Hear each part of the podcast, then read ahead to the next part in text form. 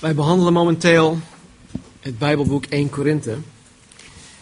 En vandaag zouden we eigenlijk een begin maken aan hoofdstuk 5. Maar hoofdstuk 5 heeft ons bijzonder aandacht nodig. En ook heeft het vieren van heilig avondmaal ons bijzonder aandacht nodig. En ik vond als ik hoofdstuk 5 met het heilig avondmaal zou gaan combineren, dat het afbreuk zou doen aan beide. Vandaar dat we 1 Korinthe even terzijde schuiven en vandaag het gaan hebben over iets anders. Dus um, volgende week pakken we 1 Korinthe weer op. Nou, de meeste van ons zijn vast wel bekend met Superman. Toch? Stripheld. De superheld uit het stripverhaal Daar zit hij, zegt de Carla.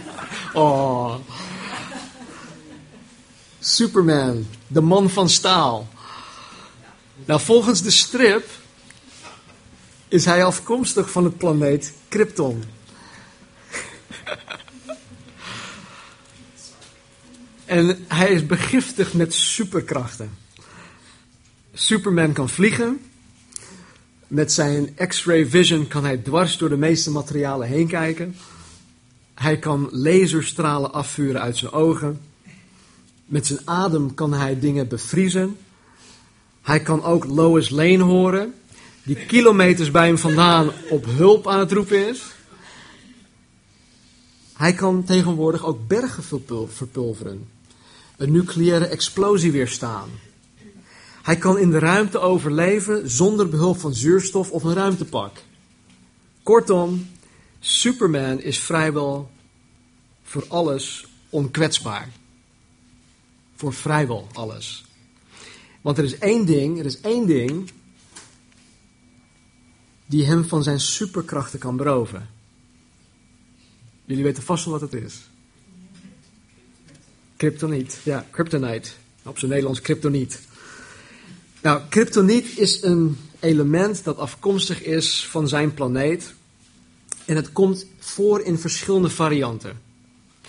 Nou, de meest bekende variant is de groene kryptoniet. En het komt meestal voor in de vorm van een steen. En dan zie je het glinsteren en, en schijnen en goed. Zo ziet het eruit. Nou, wanneer Superman blootgesteld werd aan deze kryptoniet, deze groene kryptoniet, dan werd hij beroofd van al zijn krachten. Ook kronkelde hij van de pijn. Hij raakte er als het ware door verlamd. Sterker nog, als hij te lang blootgesteld wordt aan deze groene kryptoniet, dan zal hij uiteindelijk sterven. Als de kryptoniet bij hem weggehaald werd, dan kreeg hij al zijn superkrachten weer terug. Ik hoor een gepiep. Is dat uh, daar of is dat hier? Of ben ik degene die het hoort? Oké. Um, er is ook nog een andere. Er zijn heel veel verschillende soorten kryptoniet. Maar goed, de goudkleurige kryptoniet kan de krachten van Superman geheel en permanent wegnemen. Nou, in het christelijk leven, in het getuigen zijn, in Christus bezit de wedergeboren christen nog veel meer kracht dan deze fictieve Superman. Jezus zei in, deze, in zijn grote opdracht in Matthäus hoofdstuk 28: Ik heb alle macht in hemel en op aarde gekregen. Ik heb alle macht in hemel en op aarde gekregen. Ga er daarom op uit om alle volken tot mijn discipelen te maken. En vergeet dit niet. Ik ben altijd bij u tot het einde van de tijd. Dat is uit het boek. Jezus Christus is gegeven alle macht in hemel en op aarde. Dit betekent dat hij alle macht bezit. En in het Grieks betekent het woord alle, alle. Dus hij heeft alle macht. Er bestaat niets dat meer macht heeft dan Jezus, ook Superman niet. En wij, wij die wedergeboren zijn, hebben de belofte dat deze almachtige Jezus altijd bij ons is. Altijd. Deze Jezus de Almachtige God, die omwille van de allereerste kerstviering zijn heerlijkheid heeft afgelegd, is als een kwetsbaar mens naar de aarde toegekomen om zondaars te redden van de eeuwige gevolgen van de zonde. In 1 Timotheus hoofdstuk 1 vers 15 zegt Paulus dit. Het is een onomstotelijk feit en iedereen zou het moeten geloven dat Christus Jezus in de wereld is gekomen om zondaars te redden. In Matthäus hoofdstuk 1 vers 21 zei de engel tot Jozef in een droom. Maria is in verwachting door de Heilige Geest. Zij zal een zoon krijgen, die u Jezus moet noemen.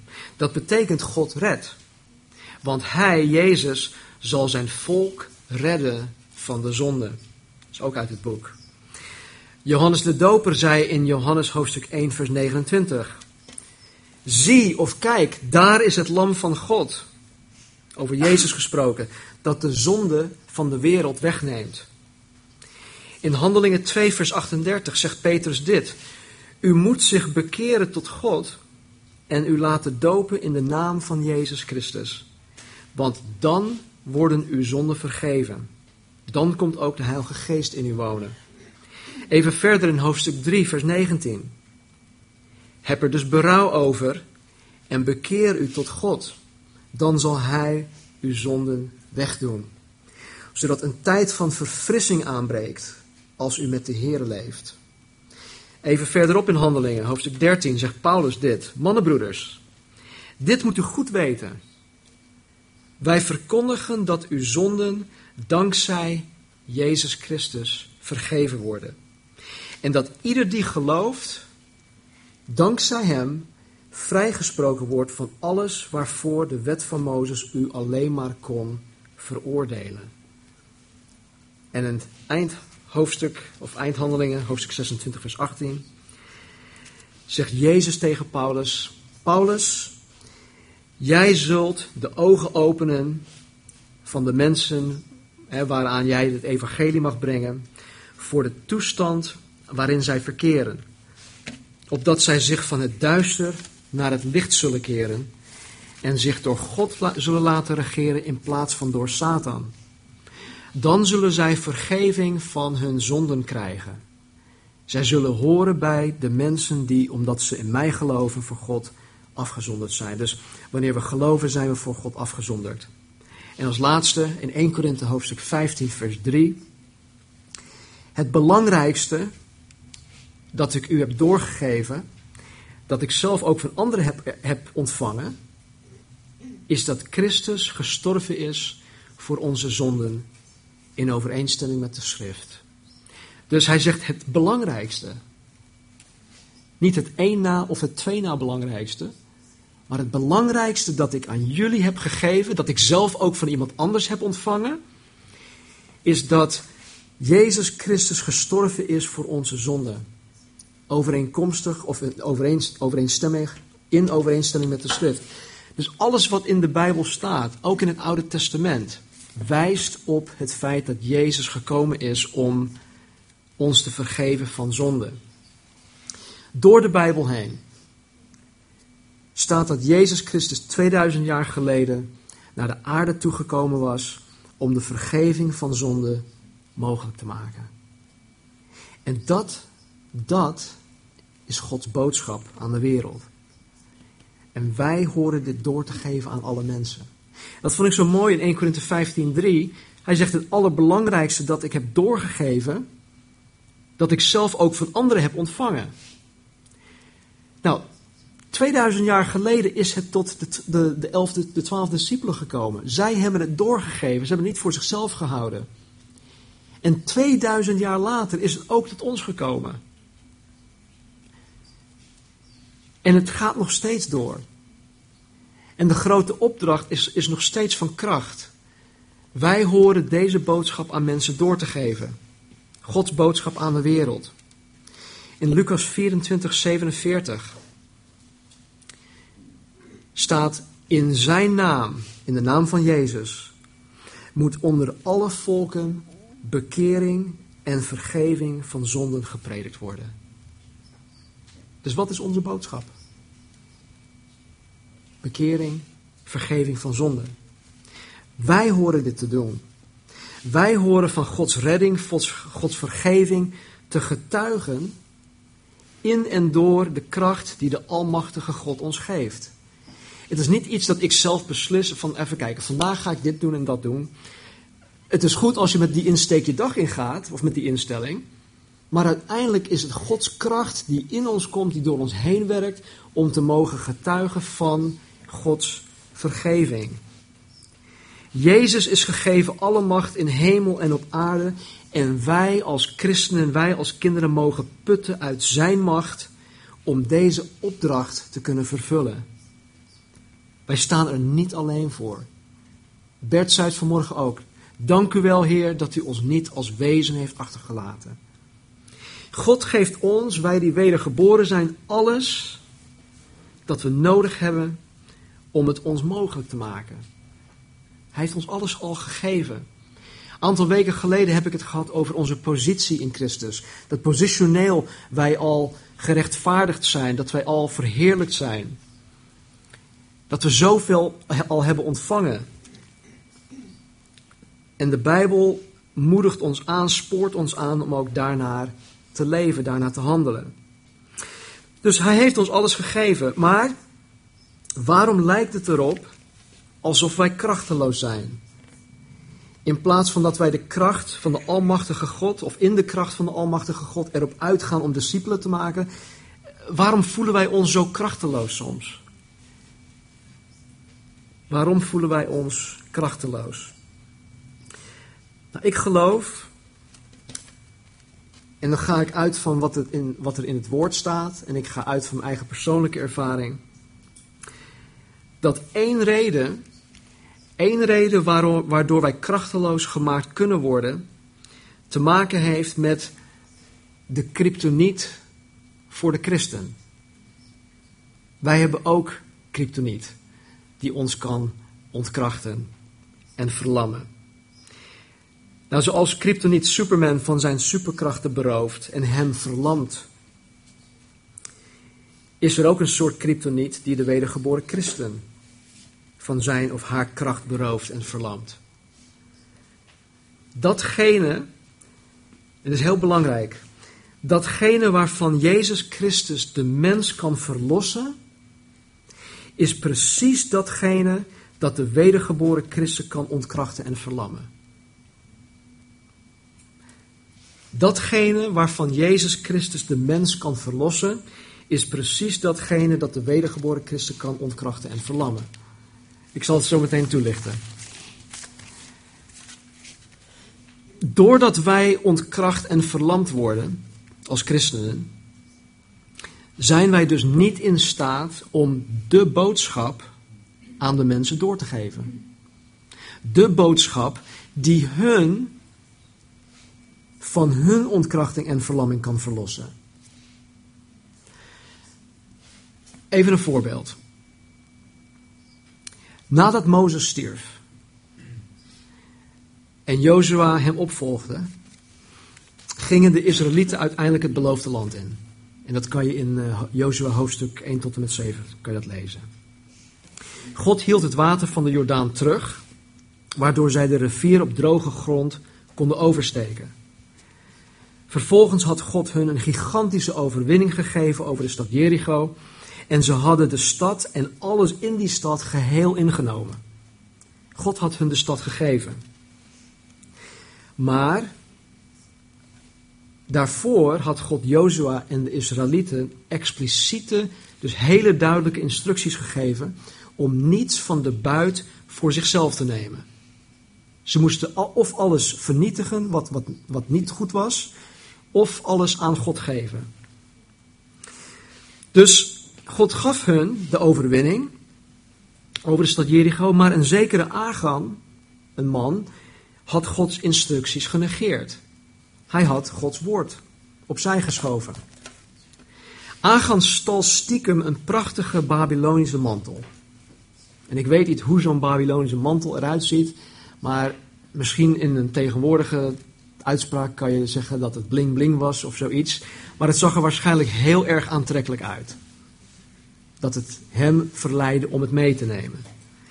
Hij stal ook twee kilo aan zilverstukken en een gouden staaf van ruim een halve kilo. Maar niemand wist ervan, want hij deed het stiekem. Het was zijn geheim. Niemand wist ervan, behalve God. Vervolgens gingen de Israëlieten op naar een andere stad. Ze hadden, ze hadden Jericho hadden ze ingenomen. Uh, Agan had die buit meegenomen. En vervolgens was het tijd om naar de volgende stad te gaan. Dus ze gingen naar een, een stad dat heet Ai.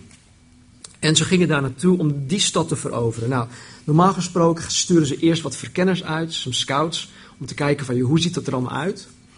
En die scouts, die verkenners, uh, die kwamen dus terug naar Jozua en die zeiden van, Jozua, piece of cake, makkie, geen probleem. Je hoeft niet al je, hoeft niet al je troepen daar, daar naartoe te sturen, stuur maar een man of uh, eh, 3000. Nou, heeft hij ook gedaan. Jozua stuurde vervolgens 3000 soldaten naar AI toe om de stad te veroveren. Maar in plaats van dat zij de stad veroverden, werden zij op de vlucht gejaagd. En zo'n 36 man kwamen die dag om het leven. Er staat in Jozua hoofdstuk 7, vers 5 dat deze onverwachte nederlaag de Israëlieten had verlamd. En Jozua snapte er helemaal niks van. Hij ging bij God klagen over een toestand. Want heer, hoe kan het nou? Hij lag lang uit op de grond te klagen. En dit is wat God tegen hem zegt. Hij zegt, sta op. Sta op. Hij zegt, de Israëlieten hebben gezondigd, zegt God. De verplichtingen van het verbond die ik hun had opgelegd, zijn, zijn zij niet nagekomen. Ze hebben enkele voorwerpen die aan mij gewijd waren, weggenomen. Ze hebben die gestolen en bij hun eigen huisraad verborgen. Daarom kunnen de Israëlieten niet stand houden tegen hun vijanden en worden zij door hen teruggeslagen. Omdat zij de gewijde voorwerpen niet vernietigd hebben, worden ze zelf aan de vernietiging prijsgegeven. Ik zal jullie niet helpen zolang jullie die voorwerpen niet wegdoen. Dus in dit geval zien wij dat Gods kinderen hele duidelijke, expliciete instructies had gekregen. Iedereen hield zich eraan, behalve één persoon. Die had dat meegenomen, stiekem. En als je dat verhaal wil lezen, ik zou zeggen, lees het een keer door, Jozua hoofdstuk 7. Dan zie je dat hij het meegenomen had, hij had het onder zijn tent verstopt. Niemand wist ervan, maar God wel. Wat het, het punt namelijk is, is, is in vers 12. Door deze ene daad, door deze zonde, zegt God, kunnen de Israëlieten niet stand houden tegen hun vijanden. En worden zij door hen teruggeslagen. Doordat Agan bewust, hè, want het is hem niet overkomen. Heel vaak als mensen zondigen, als mensen een, een zonde begaan, zeggen van, ja, maar het is mij gewoon overkomen hoor. Ik snap er niks van. Het gebeurde zomaar. Nee, hij zondigde bewust tegen God. En doordat hij bewust tegen God zondigde, had de Almachtige God zijn sterke hand, zijn kracht van de Israëlieten teruggetrokken. Hij zei: Oké, jullie willen zo spelen, kan ik ook. Zij hadden hun superkrachten verloren. Ze kwamen onder de invloed van de kryptoniet. Gods kinderen werden verlamd en ze werden uitgeschakeld. Zij kwamen onder de invloed van zonde. In mijn verhaal is kryptoniet gelijk aan zonde, als je dat nog niet door hebt. Ze kwamen onder de invloed van zonde. Het gevolg hiervan was dat de Israëlieten niet langer in staat waren om de opdracht van God uit te voeren. Ze konden niks meer. Ze waren verlamd. Ze waren uitgeschakeld. God wil ons, jou, mij, gebruiken om mensen te helpen Hem te vinden. zodat ook zij verlossing kunnen krijgen van hun zonde en van alle gevolgen van dien. De eeuwige gevolgen van zonde. Maar als ik er bewust voor kies om een bepaalde zonde of zonden in mijn leven te koesteren, als ik die wil vast blijven houden, een, een geheime zonde, waar niemand iets van weet, tussen mij en God.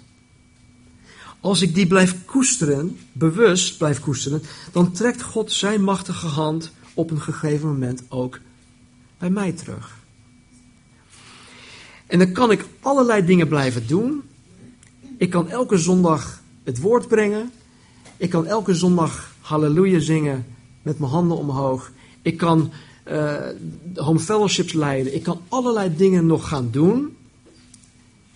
Maar de kracht, de kracht die God door mij heen wil laten werken om de wereld te bereiken met zijn boodschap van vergeving, zal mij ontnomen worden. En dat geldt niet alleen voor mij. Dat geldt voor ons allemaal. In Jesaja zie ik een mooi stuk. Jesaja hoofdstuk 59, vers 1 en 2. God zegt, luister. Luister. De Heer is niet te zwak om u te redden. En hij is ook niet plotseling doof geworden. Hij hoort u wel als u roept. Het probleem is echter dat uw zonden u gescheiden houden van God. Vanwege de zonde heeft hij zijn gezicht van u afgekeerd en hij wil niet meer luisteren.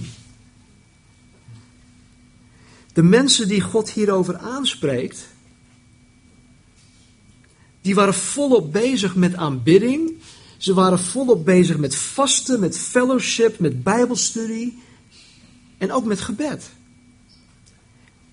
Als, als, wij, als, als wij vandaag naar hun zouden kijken, zouden we zeggen: Wauw, dat zijn goede christenen. Alleen werden hun gebeden niet verhoord. En waarom werden ze niet verhoord?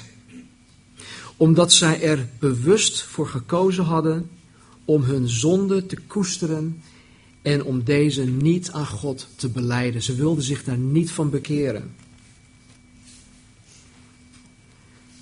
Ook wij, wanneer wij denken alle geestelijke zaken op een rijtje te hebben staan, en wij toch merken dat er geen verbinding is met, met God, hè, met die superkracht van de Almachtige God, dan, dan moeten we dat zien als een soort rode vlag, als een soort alarm. Hé, hey, er is iets mis. Ik heb al jarenlang thuis een, een, een draadloze verbinding met internet. Het gaat allemaal vanzelf. Ik hoef er niks aan te doen. Maar oh wee, als die verbinding verbroken is, dan slaat alles op hol. En ik hoorde de dames roepen en Marnie en... er is iets mis, uh, ik, ik heb geen verbinding meer, bla bla bla. Nou, het hele huis staat ondersteboven. Wat doen we? Het is een rode vlag, het is een alarm. En ik handel daarnaar. Ik ga naar mijn netwerksinstellingen kijken, naar mijn router. Ik ga dit doen, ga dat doen, noem maar op. Om alles een beetje te troubleshooten. Als een vliegtuig neerstort. We hebben net, we hebben net gehad van de week. Bij het, het neerstorten van een vliegtuig gebeuren er allerlei dingen. Informatie wordt ook vastgelegd in de zwarte doos, de black box. En de, de, degenen die daarover gaan, die gaan dan de, de weken en de, de, de, maanden daarna, die gaan alles tot op, tot op het, het kleinste detail uitzoeken waarom dat vliegtuig is neergestort. Nou, ik geloof ook dat wanneer wij een rode vlag krijgen in ons leven van hé, hey, er is geen verbinding meer, hallo, dat wij tot op het, het, het fijnste moeten gaan uitzoeken, moeten onderzoeken in ons hart, Heer, wat is er mis met mij? Want het ligt echt niet aan God. Zonde is niet van God. Het, het, het, is, het ligt aan mij. Als die verbinding verbroken is, dan is het aan mijn kant verbroken. En ik, moet degene, en ik ben degene die dat dan moet, moet zien op te lossen. Nou, God trekt zich niet terug omdat hij boos is op mij. Of omdat hij van mij af wil. Weet je, als ouder zijnde, en, en, en jullie die kinderen hebben, die hebben misschien ooit in je leven dit, dit, dit idee gehad van, oh, wat kon ik die maar teruggeven? En dat je als ouder zijnde zegt van, joh, nou, ik wil, ik wil van die af. Misschien ook niet, misschien ben ik de enige hoor. Maar God is niet zo. God wil niet zomaar van zijn kinderen af. En als hij zich terugtrekt, dan is het niet omdat hij boos is of omdat hij van mij af wil. Integendeel, hij gebruikt de stilte om onze aandacht te krijgen. Hij gebruikt de stilte om mijn aandacht te krijgen. Waarom? Zodat ik hem ernstig zal gaan zoeken. Hij wil dat ik hem ga zoeken en blijf zoeken. In Hebreeën hoofdstuk 12, vers 1. Dit is ook uit het boek. Staat er dit. Wij moeten alles afleggen wat hindert. En ons bevrijden van de zonde die zich aan ons vastklemt. Wij moeten de baan afleggen die voor ons ligt zonder op te geven. Geef het nooit op. Ik kreeg een paar weken geleden van Marnie een, eh, een boekenlegger. En er staat een citaat op van. Um, come on. Winston Churchill. Een van mijn grote helden. Nou ja, goed. Winston Churchill. En er staat op in het Engels: Never, never, never give up. Dus geef het nooit, nooit, nooit op.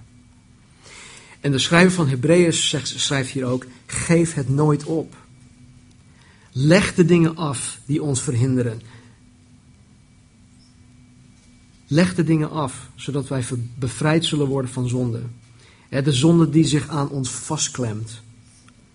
Wij moeten de baan afleggen die voor ons ligt. En dan zegt de schrijver van Hebreeën even verder in hoofd in vers 4. Hij zegt, u hebt nog niet tot bloedens toe weerstand geboden in uw strijd tegen de zonde. Oeh, pijnlijk. Jezus heeft tot bloedens toe. Jezus heeft tot de dood toe aan het kruis gestreden tegen de zonde. En wij? Oh, maar ik vind het zo prettig, hè, die zonde. Ik vind het zo fijn. In hoeverre biedt jij weerstand in jouw strijd tegen de zonde? In Psalm 51, vers 3 tot en met 15, geeft God ons een beeld van, van wat er met een mens gebeurt als hij de zonde niet wil loslaten en ook de andere kant, op het moment dat hij die zonde wel loslaat en zijn zonde beleidt en zich bekeert. En in dit gedeelte, ik lees het ook uit, volgens mij is het ook uit het boek, ik weet het niet zeker. Ja, ook uit het boek. Zegt David, hij zegt tegen God: Geef mij genade, God. Hoewel ik dat niet heb verdiend. Laat toch blijken hoe groot uw liefde en goedheid is wilt u door uw vergevende mildheid mijn zonde wegdoen. Reinig mij toch van deze zonde die een smet op mij werpt. Ik weet dat ik heb gezondigd.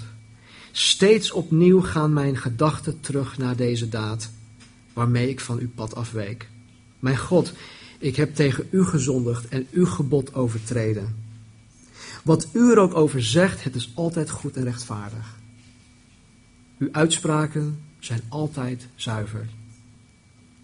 Ik weet dat ik vanaf mijn geboorte al een zondaar ben. Toen ik werd verwekt, stond al vast dat ik een zondaar zou zijn. En u wilt dat uw waarheid ook wordt nagevolgd in het verborgene van mijn hart. Het is niet alleen in uiterlijke dingen, maar vooral in ons binnenste. U geeft mij uw wijsheid, waar anderen niets van weten. Wilt u met op de zonde van mij afnemen, dan zal ik weer helemaal schoongewassen zijn. Als u mij was, ben ik witter dan de witste sneeuw. Wilt u mij weer blijdschap en echte vreugde geven? Mijn lichaam en mijn ziel zijn ter neergeslagen. maar u kunt mij weer oprichten en u laten prijzen. Keer uw gezicht af van mijn zonden en vernietig al mijn misstappen. Geeft u mij een nieuw, schoon hart, mijn God, en een nieuwe geest die mij innerlijk standvastig maakt. Wend u niet af, wend u niet van mij af en laat uw heilige geest niet van mij wijken. En dan komt het. Ik wil zo graag opnieuw de blijdschap over uw redding ervaren. Ik wil u volgen en mijn gehoorzaamheid aan u zal mij kracht geven. Mijn gehoorzaamheid aan u zal mij kracht geven. Dan zal ik ook aan andere zondaars laten zien wat uw wil is, zodat zij zich bekeren en u ook zullen volgen. Waarom lijkt het erop alsof wij krachteloos zijn? In plaats van dat wij in de kracht van de Almachtige God erop uitgaan om discipelen te maken. Waarom voelen wij ons vaak zo krachteloos? Het kan heel goed zijn dat je vanmorgen een bepaalde zonde in je leven koestert. Dat je een bepaalde zonde niet aan de Heere beleidt of beleiden wil. Dat je je daar niet van wil bekeren. Ik geloof dat vanmorgen, juist vanmorgen, wanneer we heilig avondmaal gaan vieren, dat de Heere jou de gelegenheid wil geven om van deze verlamming af te komen. Want zonde verlamt ons. Je hoeft je, je, hoeft je zonde niet aan mij te beleiden. Beleid die zonde aan de Heere. Beleiden doen we niet. En vaak is er een misverstand over het, het beleiden van onze zonde. De Bijbel leert ons dat we dat moeten doen. Maar beleiden doen we niet zodat wij de Heere iets vertellen over wat we hebben gedaan. Want Hij weet het al. Het is niet zodat de Heere te weten komt dat wij zondigen. Nee, het is simpelweg dat wij door het te beleiden in overeenstemming met God komen. Door onze zonde te beleiden zeggen wij tegen God dat wij het eens zijn met Hem over hoe Hij deze zonde ziet. Met andere woorden, als ik een zonde heb en ik zeg, oh Heer, ik ben een zondaar. U weet dat ik dit, dit en dat heb gedaan. En Heer, ik ben het er helemaal mee eens dat dit fout is. I totally agree. Ik beleid mijn zonde. En als we het eens zijn met God en ook echt berouw tonen van Heer, ik wil dit echt niet meer. Geef me de kracht om hiervan te bekeren. Dan zal hij dat ook doen. Maar we moeten het willen. Het zijn vaak, het, het, het, of vaak, het is eigenlijk altijd die, die geheime zonden die we koesteren, die we niet los willen laten. En het zijn juist die geheime dingen in het diepst van ons hart, die ons zal ontkrachten, die ons zal beroven van de kracht die God door ons heen wil laten stromen, om al die mensen daarbuiten te bereiken met Gods boodschap van liefde. In Matthäus hoofdstuk 26, vers 26 tot 28 zegt Jezus dit, of staat er dit. Tijdens het eten nam Jezus een brood, dankte God ervoor. Hij brak het en gaf het aan zijn discipelen. Hij zegt: Neem dit, eet het op, want dit is mijn lichaam. Daarna nam hij een beker wijn. Hij dankte God ervoor en hij gaf die aan hen. Hij zei: Drink er allemaal uit. Dit is mijn bloed, waarmee het nieuwe verbond wordt bezegeld. Het zal vloeien om vergeving van de zonden te bewerken. Het bloed van Jezus Christus is gevloeid om vergeving van zonden te bewerken. Onze zonde. Weet je dat op het moment dat wij ja tegen Jezus Christus hebben gezegd, zijn al onze zonden vergeven. Al onze zonden van het verleden en al onze zonden in de toekomst. Ik durf te zeggen dat jullie straks of morgen gaan zondigen. Maar dan heb ik het niet over een, een, een geheime zonde of zo. Ik heb het gewoon van, joh, oké, we zijn allemaal zondaars. Dus we zijn niet volmaakt. En God weet dat ook. Maar voor al die zonden is Jezus gekomen. Hij heeft al die zonden op zich genomen. En wanneer wij die zonden beleiden, is het niet om opnieuw vergeving te ontvangen, want we zijn al vergeven. Het is wel om in overeenstemming te komen met de volmaakte wil en gedachtegang van God, waardoor wij tegen Hem zeggen: Heer, ik ben het helemaal eens met U. Ik zit fout en ik wil graag, ja, ik wil graag één worden met U. En dit staat mij in de weg. Dus het beleiden van zonde is, is niet zo gek. Het bevrijdt, het bevrijdt je. En het trekt je dichter en dichter naar God toe. Want door het, door het beleiden van je zonde krijg je meer en meer de gezindheid en het denken van Jezus Christus. Dit is mijn bloed waarmee het nieuwe verbond wordt bezegeld. Het zal vloeien om vergeving van zonde te bewerken. Nou, of je nu voor het eerst in je leven vergeving vraagt aan God, of dat je het voor de duizendste keer vraagt. Beleid je zonde, zodat, zoals Petrus zegt, een tijd van verfrissing zal aanbreken. Ik weet niet hoe het met jullie zit, maar als ik zondig en het niet aan de Heer beleid, dan weegt het heel zwaar. En vooral als ik hier voor jullie moet staan, dan staat het in de weg. En God vraagt niet van mij dat ik volmaakt ben. Hij vraagt alleen om in het reine te komen met Hem. Dus laat niets je weerhouden van de alomvattende vergeving die alleen te verkrijgen is in Jezus Christus. Hij wil het. Hij heeft het al gedaan. En voor de wedergeboren christen is onze positie in Hem al 100% vergeven. We gaan zo direct het heilige avondmaal uitdelen. Ik wil vragen of eh, Nathan en Carla ook naar voren willen komen nu. En dan gaan zij een lied zingen. Het lied wordt ook geprojecteerd.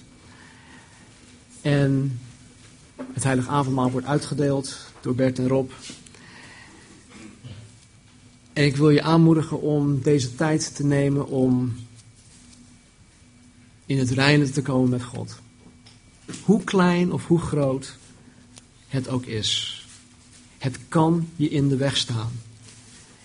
En zoals de schrijver van Hebreeën ook zegt, alles dat je verhinderen kan, moet je afleggen, neerleggen. Zodat niets je meer kan en zal verhinderen.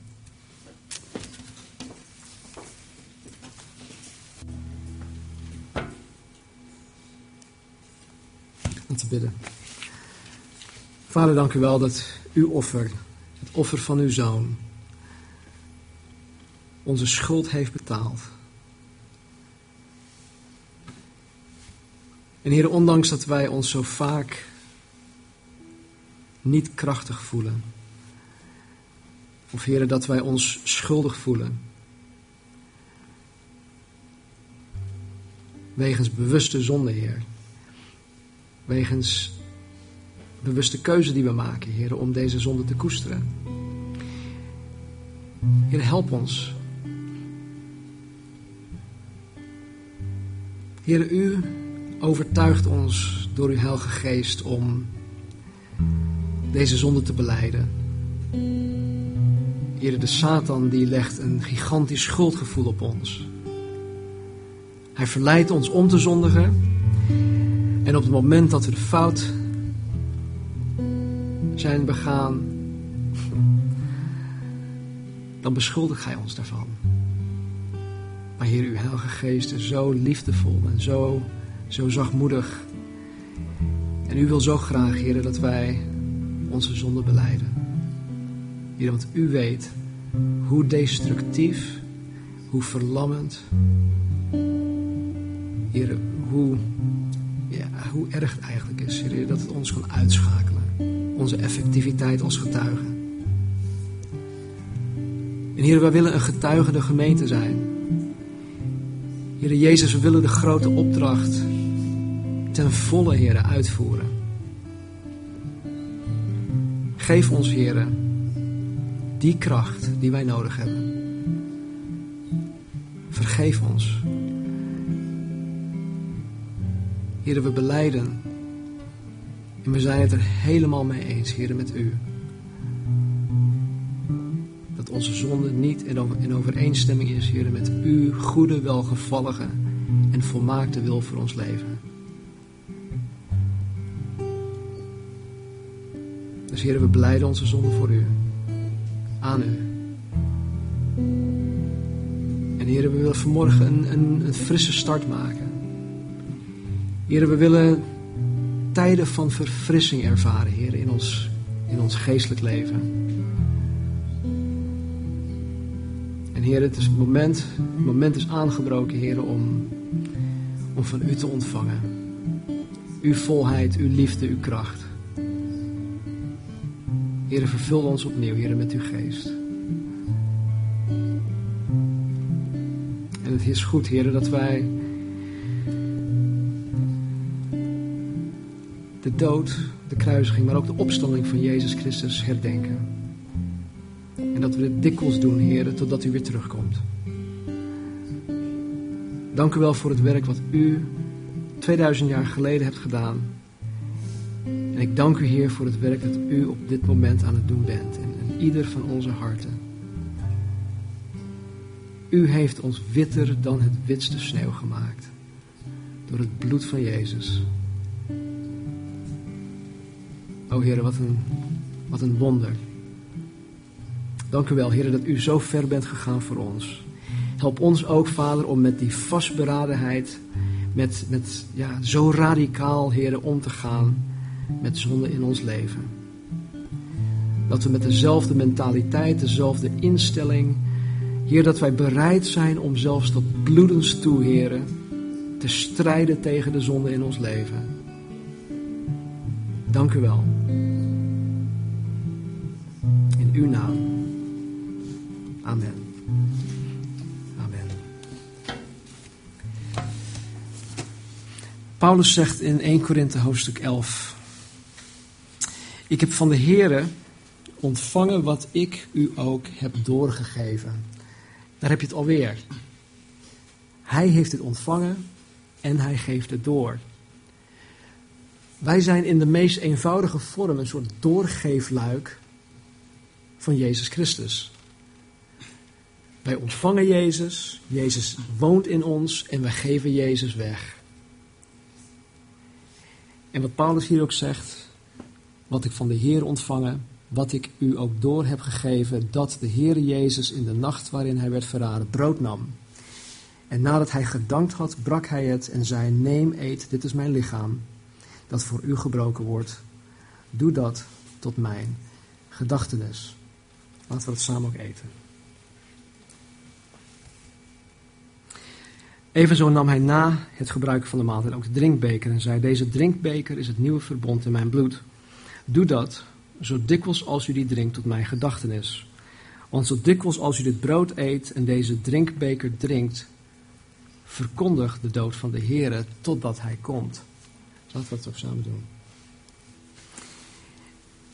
In Lucas hoofdstuk 24, in het verhaal met de Emmausgangers, staat er dat het gebeurde toen Jezus met hen aan tafel aanlag, dat hij het brood nam en het zegende.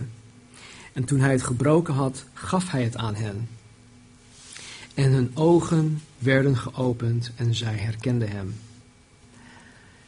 Ik geloof dat wanneer wij stilstaan En wanneer wij heilig avondmaal tot ons nemen, dat wij onze ogen op Hem gericht moeten houden, zoals het in Hebreeën 12 ook staat. Maar ik geloof ook dat, wij, dat God onze ogen op dat moment ook opent voor Hem. Waar ons beeld van Hem misschien wazig is geworden door het leven, door alle toestanden, is het vieren van heilig avondmaal altijd een goed moment om alles weer op scherp te zetten. En ze zeiden tegen elkaar, was ons hart niet brandend in ons toen hij onderweg tot ons sprak en voor ons de schriften opende. Jezus houdt veel meer van jullie, van ons, dan wij ooit voor mogelijk kunnen houden. En dat is een troost voor mij, want als vader zijnde wil je het allerbeste voor je kinderen. En je houdt van je kinderen. Maar er is iemand die nog veel meer van mijn kind houdt dan ikzelf, en dat is God. Dus als ouder zijnde kan ik mijn kinderen ook gewoon aan Hem toevertrouwen. En God, die zo ontzettend veel van ons houdt, wil niet dat wij de gevolgen van zonde hoeven mee te maken. Daarvoor is hij gekomen. Laten we nog een aantal liederen zingen. En dan sluiten we af met een, uh, met een zegen. Dus in hoeverre het mogelijk is, laten we bij gaan staan.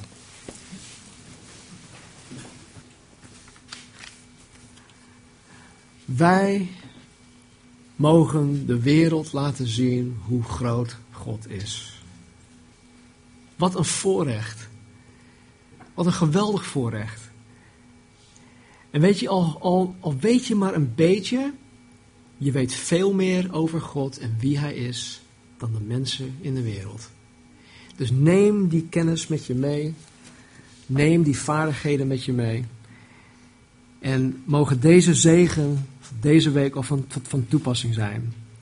Er staat in Hebreeën 13: De God van de vrede nu die de grote herder van de schapen, onze Heer Jezus Christus, uit de doden heeft teruggebracht, op grond van het bloed van het eeuwig verbond, mogen u toerusten tot alle goed werk, om Zijn wil te doen, en in u werken wat in Zijn ogen welgevallig is door Jezus Christus. Hem zij de heerlijkheid in alle eeuwigheid. Amen. Wees gezegend.